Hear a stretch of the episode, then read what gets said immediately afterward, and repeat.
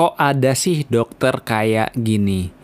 Begitu kurang lebih tulisan di salah satu tweet dari netizen ya di media sosial Twitter. Jadi dia melampirkan ada video seorang dokter ya. Dokternya ini dia ada tulisan gitu di videonya. Jadi seolah-olah ada seseorang pasien bilang gini, dok saya minta gugurin aja ya, banyak banget alasan untuk saya tidak bisa menerima kehamilan ini. Terus dokternya ini bergaya, gayanya itu kayak uh, apa ya, tangannya ngomong gitu dengan musiknya lagu Eminem nih, lagu apa ya? Lose Myself atau apa saya lupa. Jadi dia gayanya itu kayak nunjukin dia semacam ya udah ngomong aja gitu kayak nggak nggak peduli gitu loh kayak nggak suka dengan omongan itu lalu isinya ini rame banget ini. Yang retweet ada 639 yang quote tweet 999 yang likes 4500 jadi banyak banget nih netizen-netizen yang komentarnya negatif. Ada yang komen gini That's why gue paling menghindar dokter spesialis perempuan dari dokter gigi sampai dokter kandungan. Semua yang gue pilih dokter laki-laki. Ngerasa lebih secure aja gitu. Kadang woman super woman tuh tai bawahnya lagi ada yang reply kayak gini persis aku pun ogah objin perempuan. Awal hamil ke objin perempuan kok kayak meriksa seadanya and malas jawab kalau ditanya. Sedangkan lagi butuh-butuhnya ilmu perbuntingan ya kan? Akhirnya nyoba lagi ke objin cowok bueda pol pelayanan and edukasi yang diberikan. Bawahnya lagi nih komen serius nih tapi kalau yang rap di sini tahu kan kalau di Indonesia tidak boleh aborsi kecuali korban pemerkosaan atau ada penyakit yang akan membahayakan nyawa ibu. Oke, mungkin teman-teman kalau yang mau lihat videonya ini bisa cek di tweetnya Kaleng Sardien ya. Username-nya Kaleng Sardien. Oke, sebelumnya dulu terus terang saya kenal ya sama beliau yang uh, dokter yang dibahas di video TikTok ini ya, Dokter Vista. Gak kenal langsung sih, saya kebetulan temenan di TikTok ya. Dokter Vista ini dokter kandungan. Uh, saya sempat chat sama beliau juga ngobrol-ngobrol ya, meskipun gak secara langsung. Tapi intinya ya beliau memang dokter kandungan yang yang sah dan memiliki kemampuan akan hal itu dan memang beliau sangat aktif di sosial media. Nah, yang beliau lakukan di sosial media ini tentu tujuannya adalah edukasi. Jadi masalah dari kita bikin para dokter ya, para dokter itu bikin konten edukasi di sosial media itu sering kali misinterpretasi. Ini juga yang sering menjadi ketakutan saya ketika saya bikin konten di sosial media. Saya khawatir banget kalau orang nanti ujung-ujungnya ada yang misinterpretasi video edukasi saya dipotong-potong atau dia salah nangkep atau dia jadi bermakna ganda padahal saya nggak ada maksud ke situ nah ini bisa menjadi masalah yang cukup serius karena ya semua orang nggak nggak pasti akan paham dengan yang dimaksud dari si dokter. Syukur-syukur kalau dia nggak pahamnya masih tidak bermakna negatif. Tapi kalau dia menganggapnya sebagai sesuatu yang negatif, itu yang bisa digoreng habis-habisan. Contohnya ya, yang video dari dokter Vista ini. Saya yakin dokter Vista, ini kan dokter kandungan. Ya beliau udah pasti tahu kalau maksudnya itu konteks video beliau adalah untuk orang-orang yang hamil di luar nikah, dia ingin digugurkan kandungan yang dia nggak ada indikasi penyakit tertentu.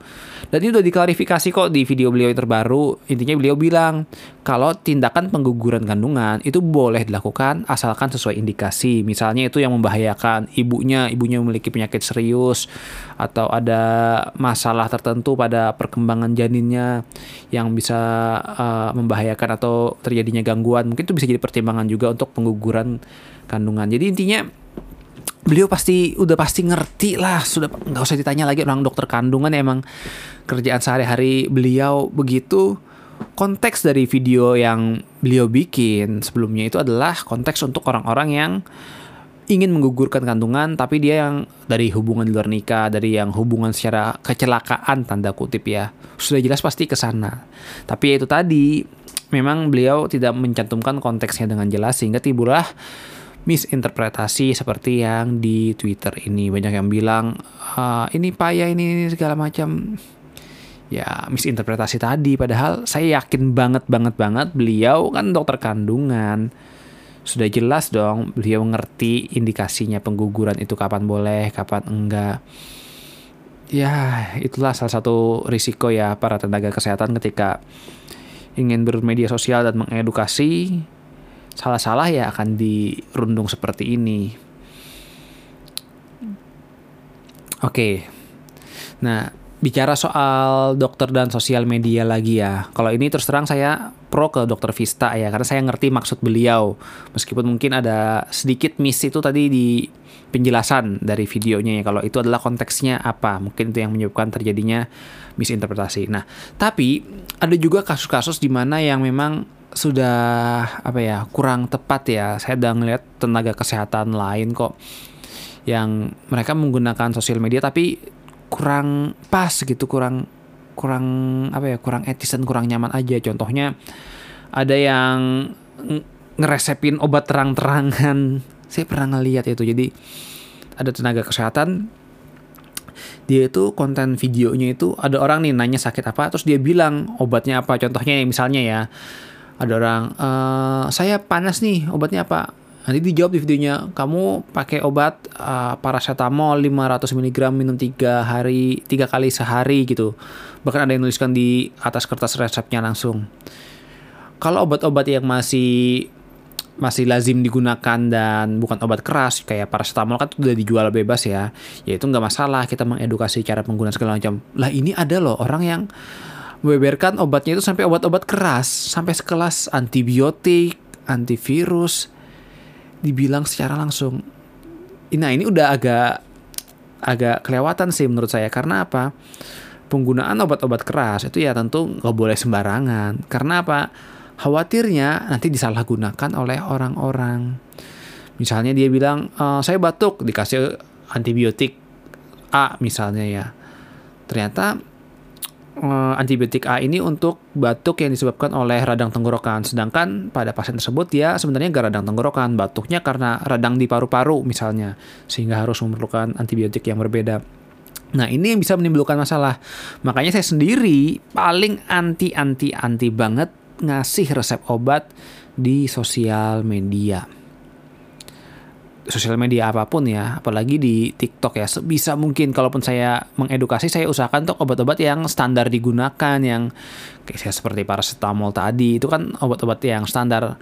Dan itu edukasinya pun masih hal wajar. Tujuannya ya supaya orang-orang nggak overdosis nggak dosisnya kebanyakan. Jadi masih menggunakan dalam dosis yang masih dianjurkan gitu. Ya beberapa kali juga saya ngeliat ada konten-konten tenaga kesehatan yang sebenarnya kurang etis kayak misalnya terlalu menjudge uh, klien gitu ya saya agak kurang setuju kalau kita menjudge klien yang datang terus kita jelek-jelekan di belakang karena ya itu sudah harusnya menjadi rahasia ya. Tapi kalau kita menceritakan pengalaman kita ketika misalnya saya sebagai dokter, pengalaman ketika berhadapan dengan pasien tapi untuk konteksnya untuk edukasi, kemudian saya tidak menyebutkan identitasnya siapa, dan itu ada sisi positifnya ya mungkin itu masih nggak masalah. Supaya teman-teman bisa mendapatkan manfaat edukasi positif dari apa yang telah saya temui gitu. Tapi kalau yang sesuatu yang negatif saya sangat meminimalisir sekali. Karena ya itu tadi kita nggak bakal tahu nanti akan jadi seperti apa konten-kontennya.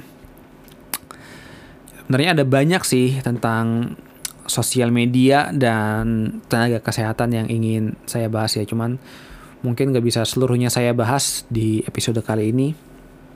Kalaupun nanti ada sesuatu lagi yang lagi ngetren dibahas tentang dokter dan tenaga kesehatan, mungkin saya akan bahas. Oke, mungkin itu aja ya. Jadi intinya ketika ada informasi kesehatan tetap harus selektif dan memahami konteks dan ini juga jadi pelajaran buat saya ya untuk berhati-hati ketika memposting sesuatu terutama materi edukasi kesehatan Jangan sampai materi tersebut bisa uh, bermakna ganda sehingga justru orang-orang berpikiran negatif terhadap yang disampaikan. Oke itu aja, terima kasih sudah mendengarkan episode kali ini.